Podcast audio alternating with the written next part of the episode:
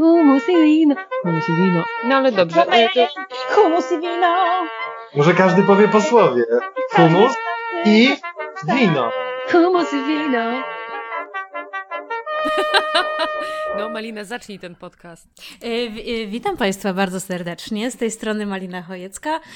A nie, najpierw. Witamy w podcaście Humus i Wino.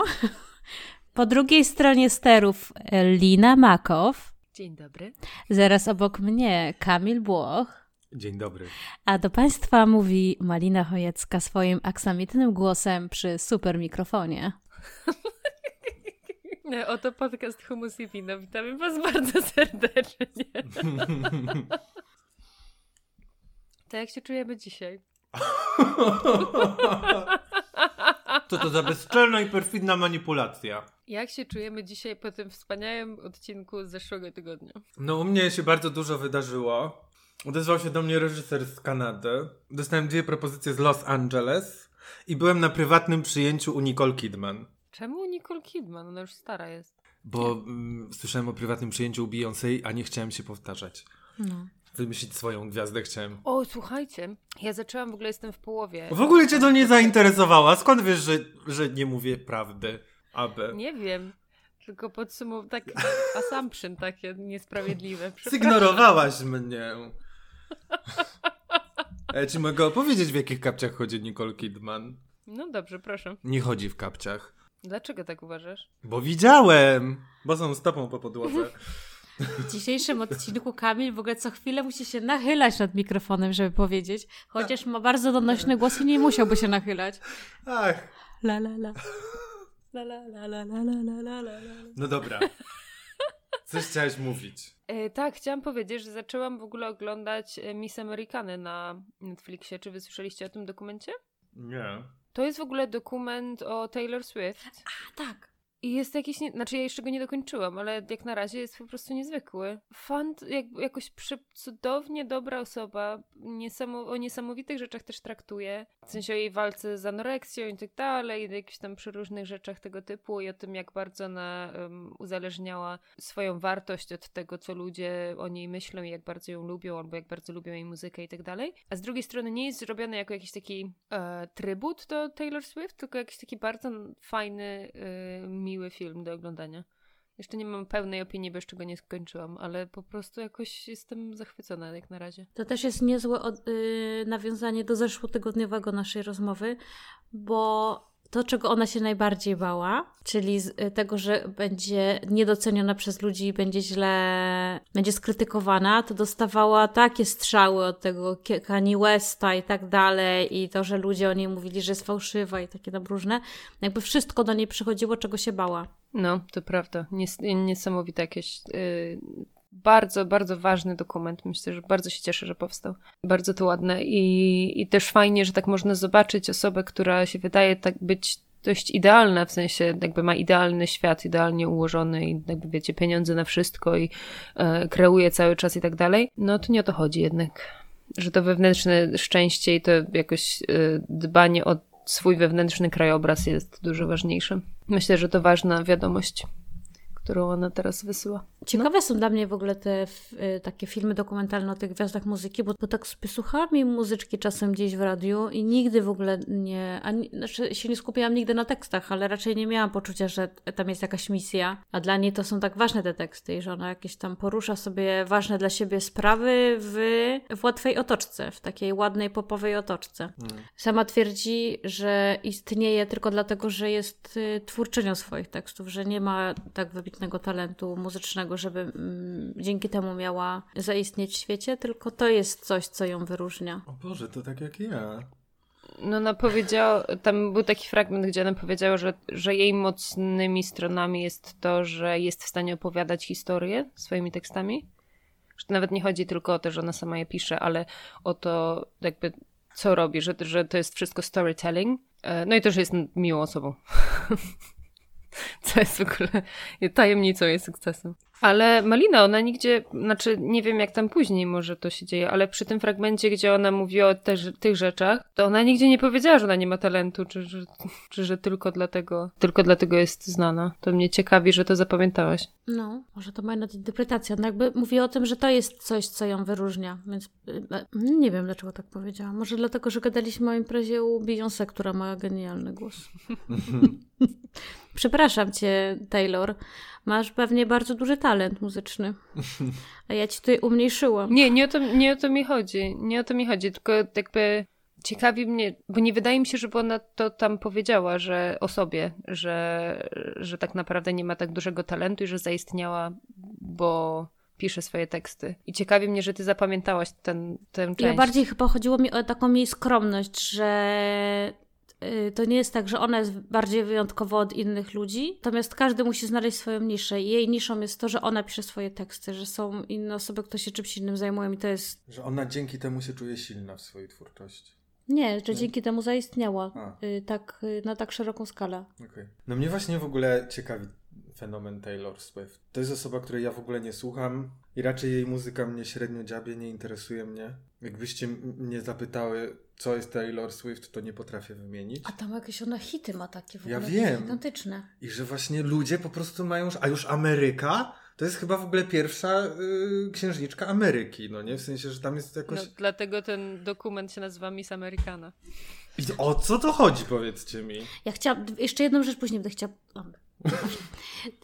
Bardzo dla mnie było ciekawe w trakcie tego, w tym dokumencie, jak były pokazane jakieś rozmowy dojrzałych, dorosłych dziennikarzy, czyli ludzi koło 30-40-letnich, nie nastolatków, którzy byli tak wrednie oceniający, w sensie, że mówili o tym, że jaką ona ma intencje, że jest fałszywa, że jest jakaś tam, jakieś takie miałam naprawdę w telewizji, w jakimś programie, czy jesteś dojrzałym człowiekiem, który pewnie ma jakąś swoją rodzinę, dużo, że już przeżył, jesteś tak oceniający i tak perfidny w ogóle w opowiadaniu o kimś, kogo nie znasz? Przerażało mnie to. Co więcej, jest to ukierunkowane do nastolatki chyba wtedy jeszcze, albo jakby naprawdę młodej osoby, która śpiewa, jakby wiecie, ona nie zmienia świata, jakby nie, dlaczego rozmawiać w taki sposób o kimkolwiek, znaczy zmienia świat w pewnym sensie, ale no nie w tym, nie w, jakby rozumiecie co chodzi. Jaki jest fenomen Taylor Swift? Taki jest ten fenomen, że ona zaczęła chyba w ogóle swoje piosenki ludziom śpiewać, jak miała 13 lat, zaczęła w ogóle od country, więc tam jak ona była sobie słodką i piękną dziewczyną, która dość okej śpiewa i pisze swoje własne teksty, co jest dość fenomenalne w sumie na ten wiek, no to w tym country po prostu nurcie jakby miała bardzo duży following. Nie dziwne, no nie? Więc potem jakby dobudowując do tego już bardzo mocnej, stałej bazy, w momencie, w którym postanowiła zmienić trochę styl na popowy i mieć jeszcze więcej ludzi, którzy ją kochają, no to było bardzo łatwe transition z tego względu, że, znaczy nie super łatwe, no ale z tego względu, że jeżeli już masz osoby, które cię kochają mocno i zaplanujesz to przejście w jakiś sensowniejszy sposób, no to się musi udać. Tak? Co więcej, ona ma 23 lata miała powiedzmy i już miała 10 lat na rynku. Jakby tu się nie da nie mieć sukcesu, jeżeli naprawdę ciężko pracujesz, jesteś miłą osobą, potrafisz śpiewać, piszesz sama swoje teksty, jesteś ładna. Jakby... W Polsce też jest taka osoba i też o niej powstał film właśnie. Zenek. Ale on się nie zmienił. Ja nie wiem nic. A on się nie zmienił, on nie robi popu, a właśnie jakby disco polo wchodzi do kultury pop w Polsce. Ale który Martyniuk? Tak, ale ja właśnie mam poczucie, jakby dla mnie to jest zaskakujące, że jeśli ona robiła country i nagle zmienia, czyli ludzie, którzy słuchają country i nagle mają takie, ej laska, co ty innego tworzysz? To jest tak jak u nas Agnieszka Chylińska, która robiła mocny rock i nagle robi dansowe kawałki. To ja miałam poczucie bycia oszukaną. Nie takie, że idę za tobą. Nie, ale Taylor Swift w ogóle, z tego, jakby ja nie pamiętam dokładnie szczegółów, ale z tego, co kojarzę, to tam było bardzo pełne szacunku to przejście. Że ona tak naprawdę bardzo duży dialog weszła ze swoimi fanami, że jakby ja teraz chcę trochę zmienić to, w jaki sposób tworzę i tak dalej. Że tam rzeczywiście było to otwarte mocno i w bardzo dużym połączeniu z innymi. I że ona rzeczywiście zakomunikowała to, że to może nie być fajne dla wszystkich, ale że w tym momencie ona tak czuję, że chce iść w tym kierunku. A nie było takie, wiecie, Chylińska zniknęła ze sceny muzycznej, potem wróciła z czymś kompletnie jakby 180 stopni w jednym kierunku, z zwrotką. Że to zupełnie inny sposób przemiany. A czy ja tam na Chylińską densową nie narzekałem? Ja narzekałam. Ja nie mam zdania. Ja narzekałam, ostatnio mi się zmieniło. W sensie jakby narzekałam jako odbiorca, nie do tego, że ja będę jakby mówiła o tym, czy jej decyzje są dobre w jej życiu, czy nie. Mhm. Jako odbiorca miałam takie, że czuję fałsz, że jakby nie czuję tego, że takie rzeczy można połączyć ze sobą. A teraz mi się pozmieniało, bo dojrzałam, bo kurde, jestem dorosła i nie będę kogoś krytykować, tak jak ci debilni dziennikarze po prostu z Ameryki.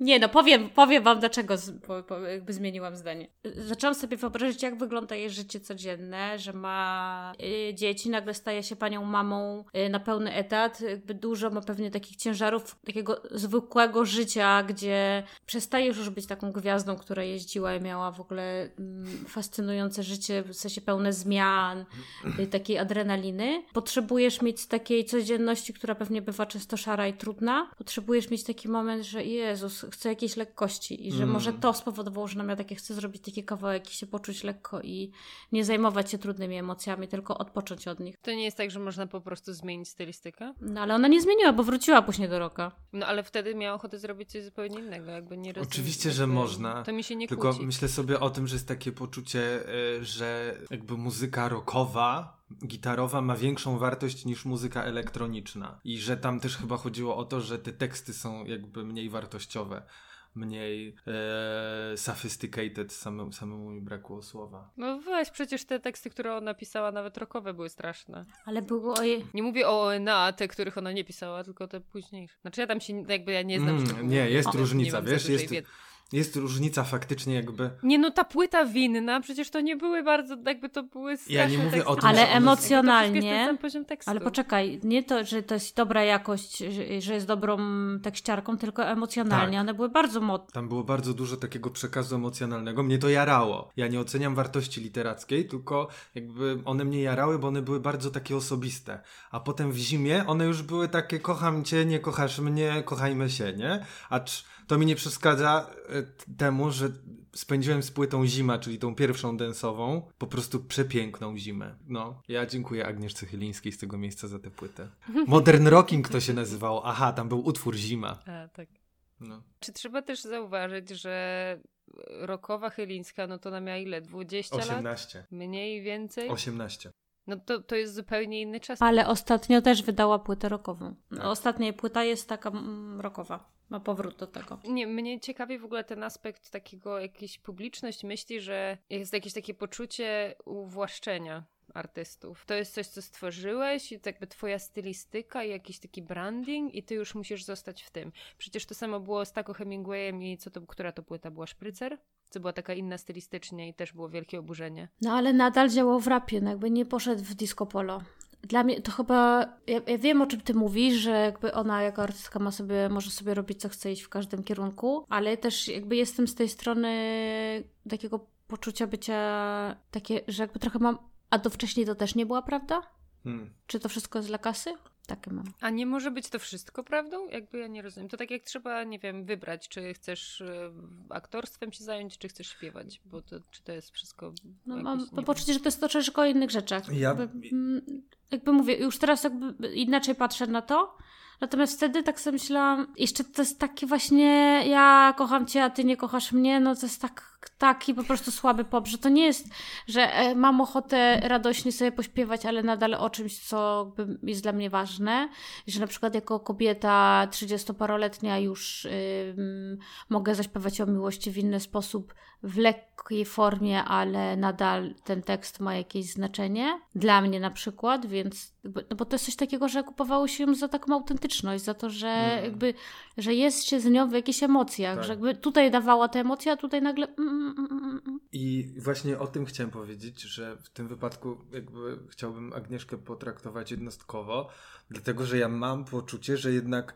Ta płyta elektroniczna, to Modern Rocking, to było nieautentyczne, dlatego też były tak duże pretensje do niej, że ona nie powiedziała wprost, hej, robię komercjalny eksperyment, tylko tam była cała opowieść, że od dziecka słuchałam płyt Modern Talking i tak dalej, i tak dalej. Ja to nie wierzyłem.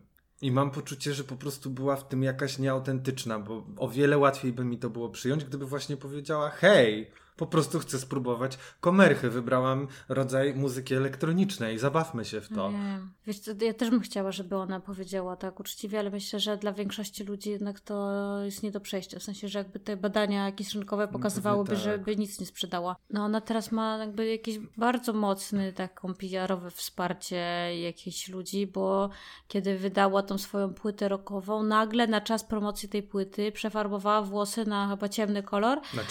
Na czarne. A później wróciła znowu do blond, bo już była... Jeszcze chyba z przejściem przez różowe. Bo z powrotem pracowała w Mam Talent. No, że jakby takie miałam, to już tak bardzo widać, tak, że teraz to robisz dla promocji, że pokazujesz, że jesteś inna, ale zaraz wracasz, bo jednak jesteś ta, bo tutaj masz, jesteś w innym projekcie, bierzesz udział. Ja, że jakby widzę te szwy marketingowe. Tak, tylko ja nie rozumiem, dlaczego te szwy są złe. No bo ja czytam, że ktoś kłamie. Tak, to chodzi.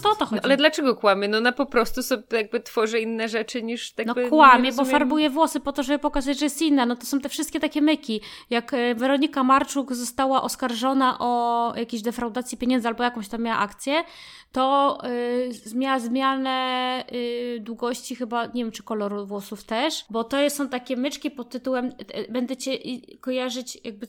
Jak będę myśleć o tej aferze, to będę kojarzyć inną wizualnie Weronikę Marczuk i ona jak się skończy ta afera, to wróci do tych włosów i jakby to były dwie osoby. No dobrze, ale co jest w tym złego? Jeżeli ty jesteś w takiej sytuacji, jeżeli ty jesteś zaplątana w jakąś aferę, co nie skorzystałabyś z takiego zabiegu marketingowego? No, ale Agnieszka nie jest zaplątana w aferę. Agnieszka promuje płytę, mówi o tym, że to jest taka bardzo prawdziwa płyta, a ja sobie myślę, nie jest prawdziwa, bo robisz różne gierki. Mhm.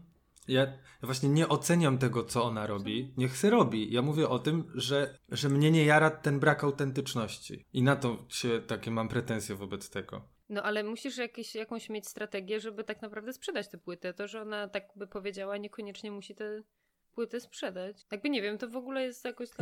Ja rozumiem zasady działania tego biznesu i tego rynku, natomiast mówię o tym, że ja jednak potrzebuję autentyczności i tyle. Natomiast rozumiem, co ona zrobiła i tak jak mówię, ja tego nie oceniam. No i pewnie być może my też będziemy kiedyś takie akcyjki wszystkie robić, albo tak jak ludzie muszą oficjalnie przepraszać za jakieś słowa, których wcale nie żałują, bo to jakby spowoduje, że nie będzie jakiejś wielgachnej afery, nie? Męczy mnie obserwowanie tego, że człowiek musi być w jakimś takim dziwnym fałszu. Ja myślę, że można dwojako na to patrzeć, że można myśleć o tym, że nic nie jest autentyczne i że wszystko jest dla jakiejś formy, albo można właśnie zupełnie to odwrócić i pomyśleć sobie, że tak, to jest wszystko autentyczne w tej okropnej i fałszywej formie, którą sobie wypracowaliśmy w tej kulturze, posługuje się tym samym językiem i próbuje wygrać tę sytuację dla siebie. Gdyby było tak, że każdy piosenka przy promocji płyty zmienia nagle kolor włosów i opowiada o tym, że teraz jest prawdziwy i teraz zrobi szczery wywiad, ale te wszystkie poprzednie były zupełnie o czym innym i też były szczere, ale były w zupełnie innej formule, to pewnie miałabym takie, no tak funkcjonuje wszystko, ale tak robi na przykład jedna osoba i to bardzo mocno widać. No ale ona tak robi, no bo do tej pory jej bardzo dużym jakimś takim, jak to się mówi, marketing point. Strategią marketingową. Nie, bardziej jakby tym, co ona była w stanie sprzedać, była ta autentyczność i było to, że ona jest taka wściekła i tak dalej. Że ona, żeby móc wrócić do tego, w jaki sposób się sprzedawała wcześniej, w tym sensie, że jakby w jaki sposób pozycjonowała samą siebie jakby w tej marketingowej całej otoczce, ona musiała wrócić do autentyczności, bo to był jeden z jej, tak jak Taylor Swift ma storytelling i tak dalej, tak Chylińska miała autentyczność, więc gdyby ona tego nie zrobiła, nie byłaby w stanie połączyć się z jej największym selling point. No i gdyby powiedziała teraz, słuchajcie, potrzebowałam nagrać rockową płytę, bo bardzo za tym tęskniłam, bo było we mnie bardzo dużo złości i udzielam szczerych wywiadów, które są trudne, ale nie zmieniam kolorów włosów, tylko po prostu mówię, taka jestem, no. Jestem Agnieszka Chylińska, która ma blond włosy i jakby po prostu tak ze mną jest, a nie, że zmieniam na czas wywiadów włosy na czarno, a później z powrotem wracam do tego blondu i jakby ludzie przecież cały czas ją widzą, więc po co to jest? To jest jakaś taka dziwaczna rzecz. No okej. Jakby nie wiem o włosach, nie mam zdania na temat włosów, ale pomyśl sobie, że, bo my nie znamy Agnieszki Chylińskiej, a co jeżeli ona nie ma takiej świadomości? Co jeżeli ona rzeczywiście wierzy we wszystko to, co ona mówi? Co jeżeli ona rzeczywiście myślała, że dobra, tak naprawdę to modern talking gdzieś tam było? Co jeżeli ona, jakby, że to są wszystkie rzeczy, które płyną jej z serca, ale totalnie nieświadomą osobą. No to wtedy znaczy, że na przykład ja jestem w błędzie i po prostu to, co czuję, że jest nieautentyczne. No nie, to nie znaczy, że ja jestem w błędzie. Jakby, no nie wiem, no. Zagubiłem się. Nie, bo próbuję się odbić od tego od jakby oceniania jej, że jakby nie rozumiem, dlaczego tak trzeba koniecznie jakoś nakleić na nią tę nalepkę, że jest nieautentyczna. W sumie nie wiemy. Że jest tyle osób, które właśnie żyją w jakimś takiej w ogóle bańce myślowej swojej. No to po prostu no tak, ona być może jest autentyczna i ja nie wierzę w to w niektóre te aspekty. No ale poczekajcie, to jest tak samo jak po w prywatnym życiu. No jakby spotykasz kogoś, który w ogóle cały czas kłamie na swój temat. Ty widzisz, że w ogóle bzdury gadasz, jakby opowiadasz o tym, że jesteś w ogóle najlepszą osobą na świecie, a w domu napierdalasz, nie wiem, psa swojego albo kogoś. Masz takie, nie chcę w ogóle być w twoim otoczeniu, nieważne, że ty tego nie widzisz. Że ty naprawdę wierzysz w to, że jesteś dobrym człowiekiem. Odejdź ode mnie. To jest to, tak by to jest taki mój wybór. I oczywiście teraz mówimy na przykładzie osoby, która jest znana... No i kurwa mówimy o tym na podcaście.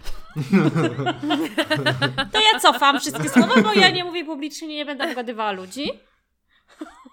Koniec. Nie, to są wszystko nasze, jakby, nasze przemyślenia, opinie i odczucia. Agnieszko, pozdrawiamy. Pani Agnieszko, nic nie mamy pojęcia, kim jesteś i o co chodzi. Nie, no rozmawiamy o medialnym konstrukcie Agnieszka Chylińska, no nie? Tak, i o tym, tak, co tak, nas... Tak. Jakie w związku z tym mamy emocje. Tak czy inaczej nas porusza. No poświęciliśmy jej chyba już 20 minut czy pół godziny naszego podcastu. No to myślę, że to jest jakiś sukces tak czy inaczej dla niej. Wczoraj słuchałam wywiadu... 2 tygodnie temu pojawił się wywiad 3 z Patrykiem Wegą. W ogóle bardzo ciekawy wywiad. Znaczy ja w ogóle nie czytuję z nim wywiadów, natomiast no zazwyczaj one są takie bardzo mocno... A nie, fragment... Dobra, jeszcze raz. Słuchałam ostatnio wywiadu z Patrykiem Wegą. Jest to bardzo ciekawy, szczery wywiad, w którym zobaczyłam go zupełnie z innej perspektywy, bo ten wywiad prowadzi Karol Paciorek i on jakby pokazuje tego reżysera z zupełnie jakiejś takiej innej perspektywy i też mi się ciekawie go słuchało. No i on oczywiście powiedział o tym, że są 4 rzeczy, które budują film. W sensie, że jakby budują sprzedajność filmu. Jedno to jest reżyser, nazwisko, jeśli jest dobre, no to bardzo buduje. Obsada, trailer, bo jak będzie kiepski trailer, to nawet nie sprzeda żadnego dobrego filmu. No i 4 oczywiście kontrowersje, nie? Więc to, że rozmawiamy sobie o Agnieszce Chylińskiej, która robi takie różne rzeczy w tą i w tamtą i w tą i w tamtą, to może dzięki temu właśnie... Ona jest w stanie sprzedać więcej rzeczy. Tak, cały czas ma ludzi, którzy ją słuchają. Mhm. A powiedzcie mi, słuchajcie, czy wy obejrzeliście Bojacka nowego? Nie, ja jeszcze nie. Czy w ogóle oglądacie Bojacka? Tak. Ja w ogóle nie oglądam. To jest w ogóle fantastyczna animacja. Nie dość, że jest jakaś w ogóle piękno-brzydka w jakiś idealny, fantastyczny sposób, to jeszcze właśnie mówi o showbiznesie i o całym jakimś takim byciu, jakimś takim shell of a person. Skorupą człowieka. Dzięki. I jakoś, jak bardzo nie jesteś w stanie tak naprawdę dbać o swoją emocjonalność i mental health i wszystko w tym środowisku. I w ostatnim sezonie, tak nie chcę zdradzić za dużo, ale jakby jest tam opcja wywiadów z Bojackiem i właśnie tego odbierania kogoś jako autentycznego albo nie, albo autentyczną albo nie. I że to jest, wszystko się jakby wydaje się być konstruktem i bardzo mi się jakoś podobała ta perspektywa w tym sensie, że możesz sobie wypracować to, że ludzie cię postrzegają jako autentyczną, autentyczny. I że może to jakoś nie do końca się udało ostatnio w Agnieszce Chylińskiej, a może to wróci, a może wiecie. Teraz się Wedze udało w tym wywiadzie, bo tak by sama go nazwała się, że to takie autentyczne, ale tak naprawdę nie wiemy też. Ale mam poczucie akurat, że on, ja go jeszcze w Onecie widziałem, kiedy też rozmawiał chyba jeszcze przed polityką, przed premierą polityki i też brzmiał bardzo, w sensie, że on mówi takie rzeczy. Wprost. On mówi o komercji swoich filmów, o tym, jak do tego dąży i jakby dla mnie to jest mega spójne i też mam takie okej. Tak, ja nawet nie myślę o tym, że on teraz się nagle prowadzący wywiad złamał jakoś go i tam podchwytliwie, tylko że zadaje takie pytanie i przez to, że te wywiady też trwają ponad godzinę, że jakby idą w takim kierunku przedstawienia kogoś z innej strony, z takiej mniej znanej. Więc duży szacun, panie Karolu. Karolu P. O Jezus, słuchajcie, ten odcinek jest albo dopieprzamy kogoś, albo podlizujemy się. Nie, bo mnie ciekawi, co tak naprawdę składa się na tą autentyczność. Aha. To, co tak naprawdę odbieramy jako autentyczność. Bo jestem pewna, że jest bardzo wiele osób, które my postrzegamy jako autentyczne, a są po prostu straszne. No to chyba chodzi o to, jak twoje działania i czyny są spójne z tym, co deklarujesz. Ja w ogóle miałam takie poczucie często, że te wszystkie oczywiście to jest moje ogólnienie, osoby z show biznesu, że one, te, które najlepiej funkcjonują, to są takie, które potrafią najlepiej udawać. Że jakby one w wywiadach brzmią zajebiście takie dobre, emocjonalne i w ogóle działające z potrzeby serca, a to jest coś tak cudownego, w sensie, że jakby to jest ich natura, nie? Że jakby mają jakby bardzo dobrze wykalkulowane, z kim się mają zaprzyjaźnić, co mają jak zrobić, komu co powiedzieć, komu czego nie powiedzieć. Że takiej osoby prywatnie bym nie chciała, nie kumplowałabym się z takim człowiekiem, bo bym miała takie ojej, albo że nie szanujesz mnie, bo ja nie jestem wystarczająco wysoko, albo że jakby jesteś dla mnie miły, bo jakby ja akurat jestem teraz u władzy. Ale u nich, że jakby to jest takie moje poczucie, że u nich to jest coś takiego tak aż takiego podskórnego, aż tak bardzo naturalnego, to co oni mają w sobie. Ja właśnie myślę zupełnie przeciwnie. Ja myślę, że te osoby takie najbardziej znane i najbardziej jakieś takie głośne, jakby wiadomo, że nie wszyscy to jest teraz uogólnienie i tak dalej, ale że wiele z tych osób jest tak na maksa sobą zawsze i jakoś w taką energię mają dziwaczną tego bycia po prostu sobą i tworzenia tego, co chcą tworzyć, że właśnie nie ma rozdźwięku po prostu. Wiesz, ja... I niekoniecznie są dobrymi ludźmi, niekoniecznie jakby kalkulują rzeczy. Niektórzy po prostu mają taką intuicję, niektórzy wiedzą po prostu co powiedzieć, ale że to wcale niekoniecznie musi być oddzielone od wyrachowane. Tak, i że jest pewien poziom myślenia, do którego po prostu takie regularne jednostki nie mają dostępu. Bo ty już w pewnym momencie jakby nie myślisz o tym, co jakby o tym takim trywialnym życiu, że ty po prostu tworzysz te niesamowite wielkie rzeczy. Że nawet ten dokument z, nie wiem, Beyoncé, co miała też ten z Coachelli. Tak. Wiadomo, że no to są wycięte konkretne rzeczy i wiadomo, że to mają przedstawiać jeszcze też w odpowiednim świetle, ale ona wydaje się myśleć zupełnie inaczej, jakby być super sobą, połączona z jakąś dziwną energią twórczą i jest skupiona tylko na tym. I tylko to ją obchodzi, i tylko tym się zajmuje. I że to jest jakieś takie bardzo, że te osoby bardzo sobą są właśnie, a nie, że na maksa w tym udawaniu. Ale nie, bo my mówimy o zupełnie innych osobach, o innym rodzaju ludzi, bo Beyoncé nie ma nikogo nad sobą, po pierwsze. Więc ona nie musi być wobec nikogo... zależna. Tak, jakby ty mówisz o takich wyjątkowych, wybitnych jednostkach. Pewnie mówisz o jakiejś takiej światowej skali, a ja sobie myślę o takim... O takiej Agnieszce Chylińskiej. Nie, bo akurat tutaj nie mam takiego poczucia, że jakby denerwują mnie różne rzeczy, ale nie mam poczucia tego, że ona jest... Że jest wyrachowana. Tak. Też nie mam, tak. To no. Tylko był taki żart, że dzisiaj jest... Myślę sobie o rodzimym rynku, o ludziach, którzy są jakby tak, wiecie, ambicjonalni, żeby się wybijać, żeby sobie tutaj działać, że to jest dużo mniejsze i że jakby ja nie mówię też tutaj o... jakimś wybitnym reżyserze albo super aktorze, który po prostu ma w sobie coś takiego dziwacznego, że dlatego on się wybił dzięki swojej wyjątkowości. Tylko tym ludziom wszystkim, którzy chcą istnieć w showbiznesie, tak sobie pływają, nie?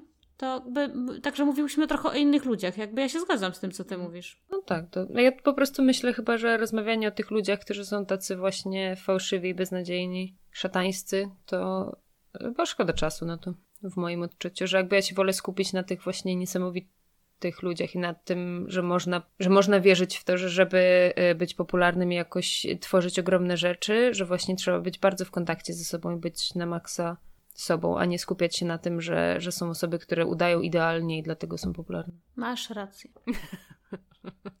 Tak, ale też myślę, że nie każdy ma dostęp do siebie z tych osób, które tworzą genialne rzeczy.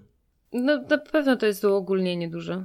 No. To tak jak w drodze artysty, nie? Że są ci artyści, którzy są dobrzy, a są ci, którzy są wampirami energetycznymi. Tak. W drodze artysty, mój skrót myślowy. Tęsknię za drogą artysty. Znaczy ja cały czas robię poranne strony, piszę, więc w sumie nie jest jakoś tragicznie. Ale... Kiedy idziecie do kina następnym razem? Co będziecie oglądać? A ja byłam dopiero co na małych kobietkach. O, ja byłam na tym też. Bo jak teraz pracuję w kinie, to chodzę na filmy. Znaczy byłam na jednym na razie, Małych kobietkach właśnie. Jak ci się podobało? Mam poczucie, że tam się idzie po to, żeby wejść w ten świat z tamtych czasów. Weszłam sobie w ten świat, więc jakby wszystko, czego potrzebowałam, dostałam. Ja lubię bardzo filmy kostiumowe z takich czasów. To jest jakiś XIX wiek, nie? Tak? Tak, myślę, że to XIX. Więc cudownie mi się to oglądało. Tak, no taka Jane Austen i siostry Bronte. A ty? Masz jakieś głębsze obserwacje? Nie. Mnie się bardzo podobało w tym sensie, że jest było przesłodkie. Było mi tak cudownie być tej energii. Bo dość fajnie zagrane, nie jakoś niesamowicie, ale dość fajnie, bo przesłodkie. No taka Greta Gerwig w bardzo dobrym tego znaczeniu. Tego imienia, w sensie wszystko to, co to imię niesie ze sobą. Miałam takie, a bym chciała zrobić coś takiego bardzo miłego. To jest jakieś fajne. I płakałam oczywiście, ale ja płaczę wszędzie.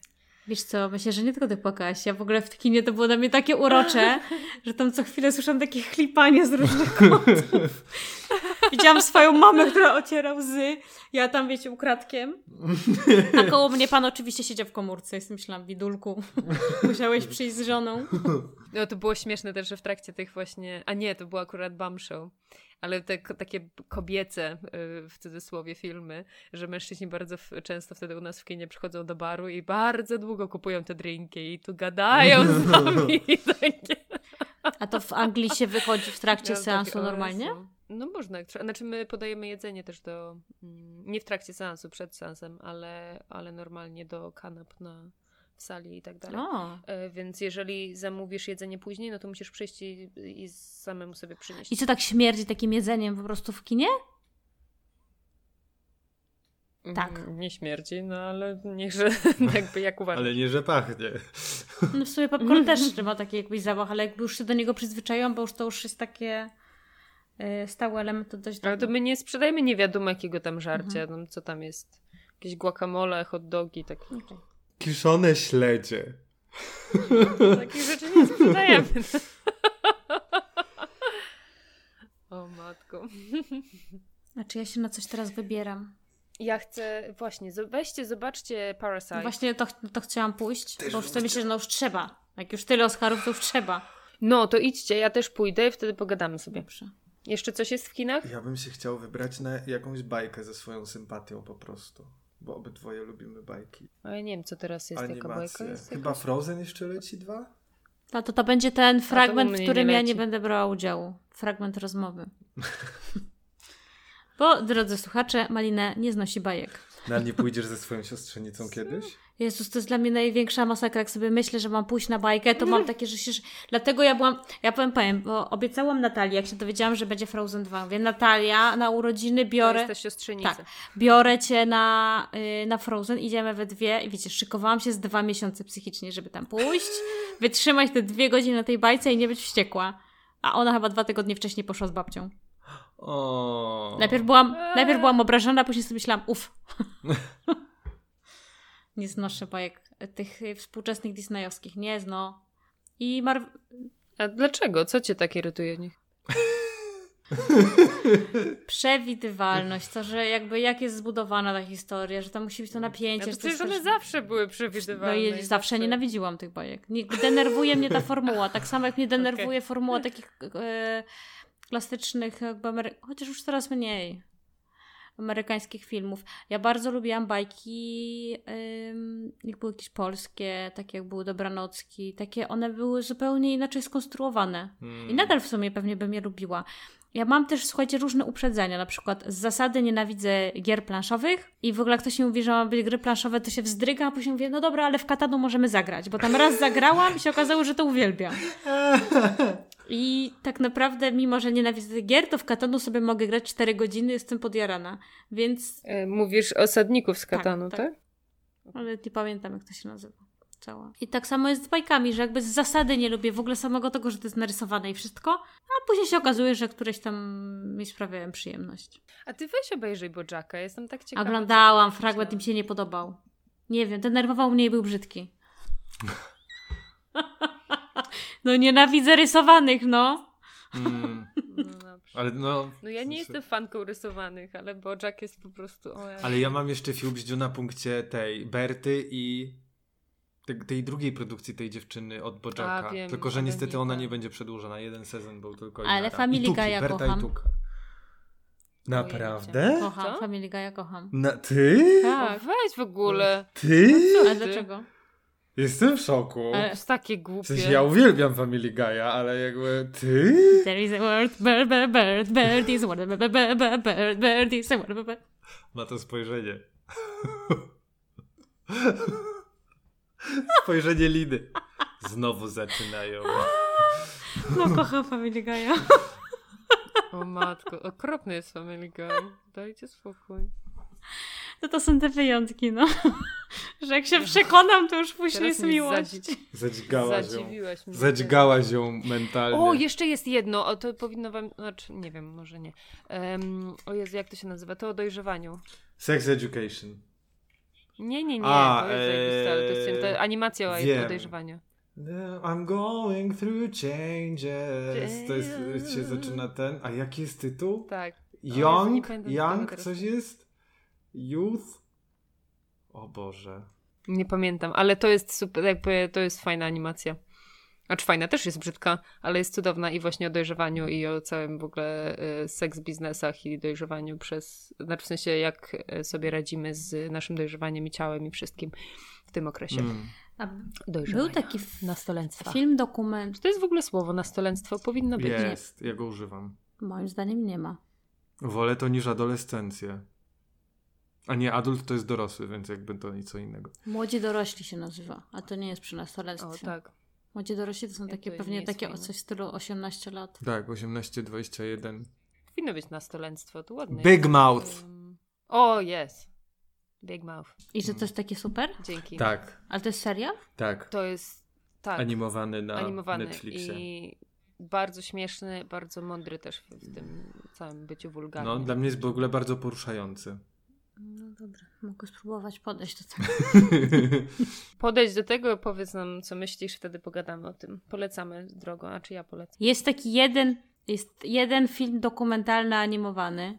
Animowany film dokumentalny? W sensie, że jest o prawdzie, ale jest animowany. Rozumiem. Izraelski film o wojnie. Nie pamiętam, nie, to nawet nie jest dokumentalny. W sensie, bo to było takie dziwne, bo to było...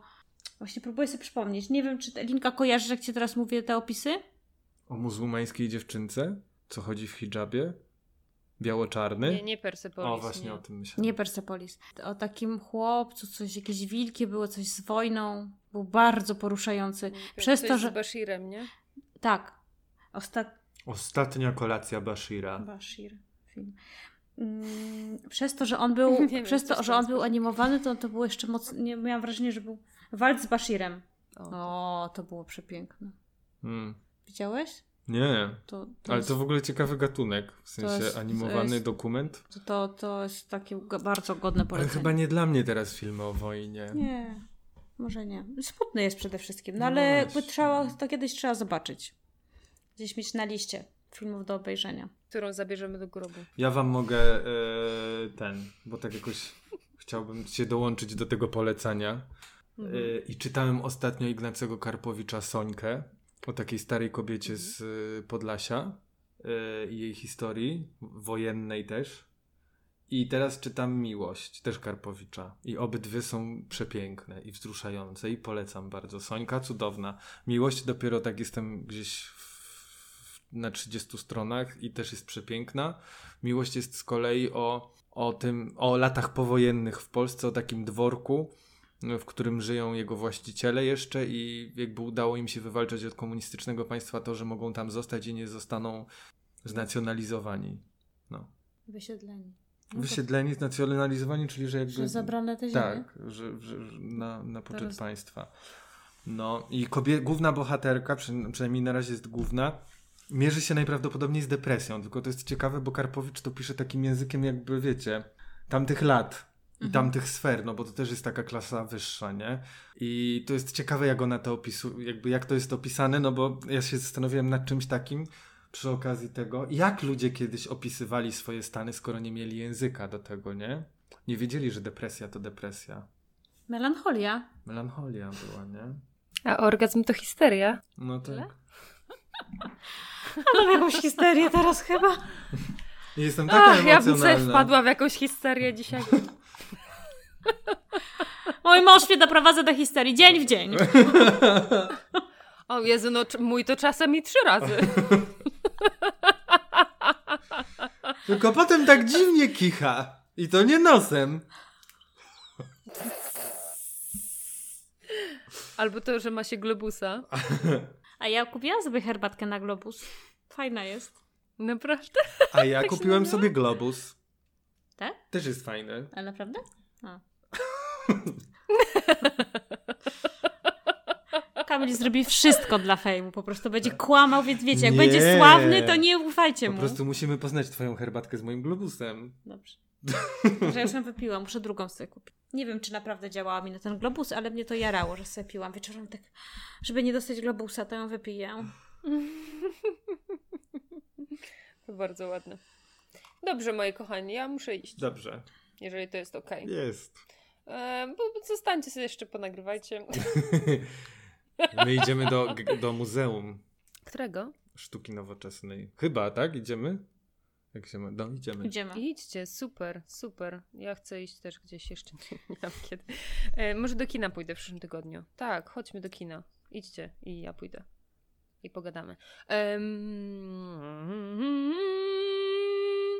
No dobrze, dziękujemy, że byliście z nami w tym jakże kulturalnym odcinku. Stop recording. No stop recording. No Bye. Humus i wino. Ale czy z tego da się zarobić? Jeszcze nie. Na razie jesteśmy biedni, ale już niedługo śpimy po 5 godzin.